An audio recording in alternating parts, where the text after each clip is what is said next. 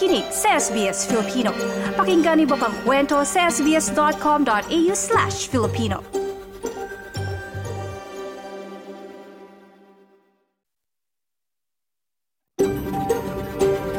SBS, a world of difference. You're with SBS Filipino on mobile, online, and on radio. Kayo'y nakikinig sa SBS Filipino sa mobile, online at radyo.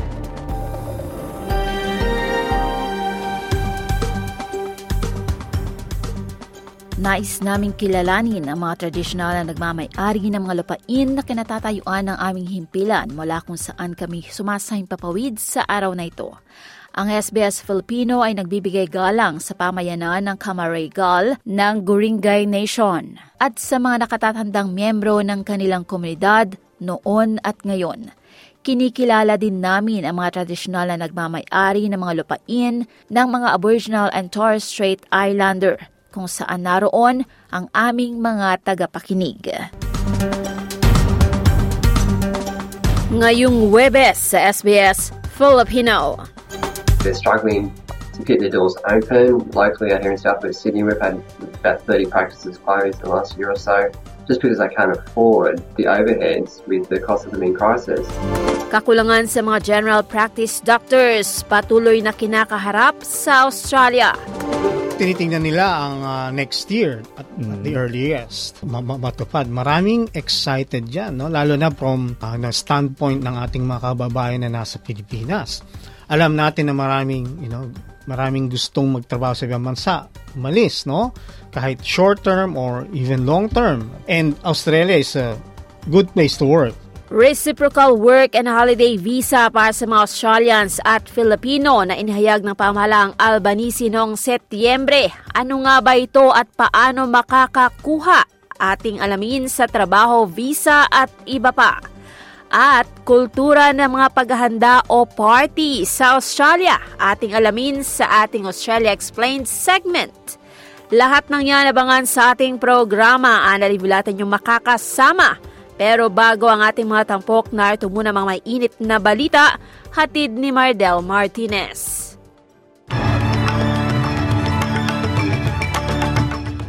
Magandang umaga para sa SBS Filipino. Narito ang mga pangunahing balita. Ngayong kalabing anim ng Nobyembre, taong 2023.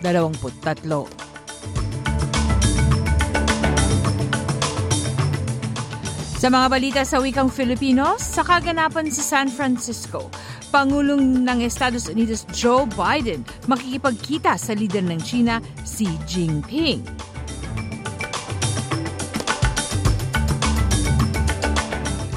At sa mga kaganapan sa Australia, pamahalaan naghahanda ng mga panibagong batas para sa mga nakalabas mula immigration detention.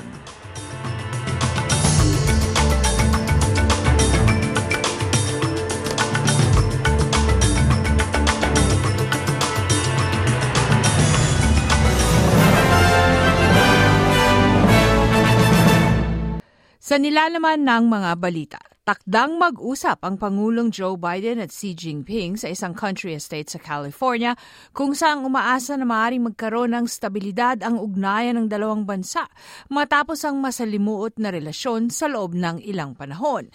Ngunit sinabi ng White House na handang kausapin ni Pangulong Biden ang Pangulo ng China kaugnay ng mga sensitibong issue tulad ng usaping pangkalakal at ang umuunlad na pagpag-ugnayan ng Beijing sa Iran at ilang pang mga pagkabahala sa usaping karapatang pantao. May isang taon na nang huling nag-usap ang dalawang leader. Samantala, sa pagbisita naman ng Pangulong Ferdinand Marcos Jr. sa San Francisco kaugnay ng pagpupulong ng APEC, itinangi ang itinang, itinangi ng Pangulo na handa na ang Pilipinas na yakapin ang teknolohiyang AI. Ito ang naging pahayag ng Pangulo sa pag-usap nito sa mga kumpanya at venture capitalists sa pagsisikap na simula ng partnerships sa mga kumpanya para sa tinatawag na technological revolution ng bansa. Nakipagkita din ang Pangulo sa mga Pilipino at Pilipino-Amerikano sa Estados Unidos kung saan kanyang pinuri ang kani-kanilang mga tagumpay at kontribusyon sa kapwa Estados Unidos at Pilipinas. Kanya ring kinilala ang naging tagumpay ng mga nahalal na Pilipino sa paglilingkod sa serbisyo publiko sa bansa. Samantala, sa gitnang silangan naman, sinabi ng World Health Organization chief na ang mga naganap na pagkilos at lusob ng militar ng Israel sa Al-Shifa Hospital sa Gaza ay di katanggap tanggap. Pinasok ng mga puwersang Israeli ang Shifa, ang pinakamalaking pagamutan sa Gaza, bilang bahagi ng mga paglusob sa mga Palestinian territory.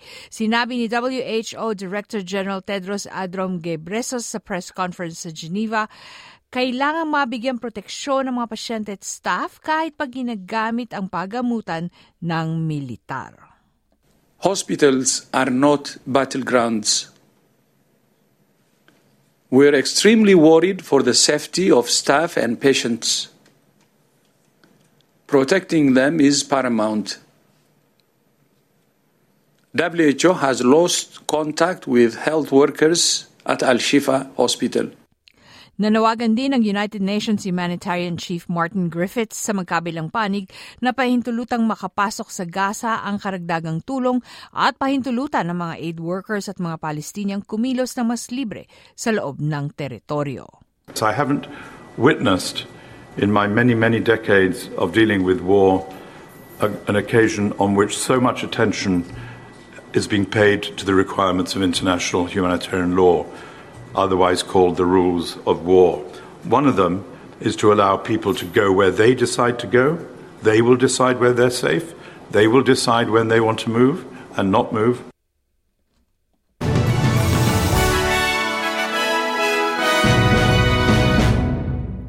Sa mga balita naman sa Australia, naghahanda ng pamahalang federal ng mga panibagong batas na takdang ihain sa parlamento ngayong araw, kaugnay ng magaganap na pagharap sa 83 detaining pinalaya mula detention matapos magdesisyon ng Korte Suprema ng nakaraang linggo. Balak pabilisin ng pamahalaan ng pagpapatupad ng mga batas matapos may siwalat na tatlong murderers at ilang mga sex offenders ang kabilang sa mga nakalaya.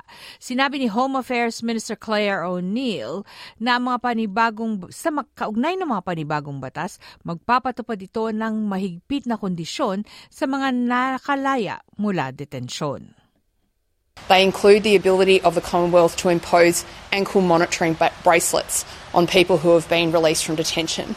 They include the power for the Commonwealth to impose very strict curfews on people who have been released from detention. Those are two of a number of new conditions. Samantala, sa mga balita naman, kaugnay ng kalakalang China at Australia, maaaring mapawalang bisa na ang mga punitive trade sanctions pinatupad sa Australian experts ng China bago ang pagsapit ng Pasko.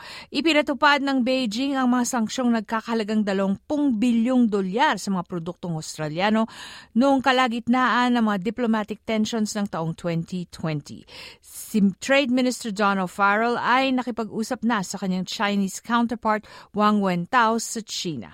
Sa pagpag-usap sa ABC Radio, sinabi ni Senator Farrell na panatag ang loob niya na masusolusyonan ang mga isyong pangkalakal.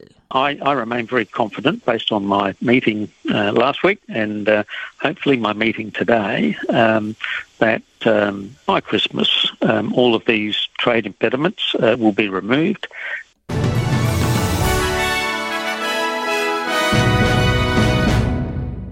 Sa palitan ng salapi, sa Reserve Bank, ang Australianong dolyar ay magkatumbas na 65 sentimong dolyar Amerikano. Sa Bangko Sentral ng Pilipinas, ang piso ay pumapalit ng 56.08 pesos sa isang dolyar Amerikano. Pumapalit naman ito ng 36.48 pesos sa isang dolyar Australiano. Sa lagay ng panahon sa mga lugar sa Australia, sa Perth maaraw 29 na degree. Sa Adelaide bahagyang maulap 22 degree. Sa Melbourne may isaw dalawang pagulan 18 degree, gayon din sa Hobart 15 degree. Ulan din sa Canberra 26 na degree, gayon din sa Wollongong 23 degree. Ulan din sa Sydney 26 na degree, gayon din sa Newcastle 27 degree. May pagulan din sa Brisbane 33 degree. Sa Cairns maaraw 30 dalawang degree. At uulan sa Darwin, 33 degree. Ito po si Maridel Martinez sa inyong naging tagapagbalita.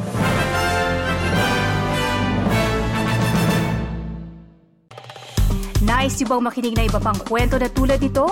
Makinig sa Apple Podcast, Google Podcast, Spotify o sa iba pang podcast apps.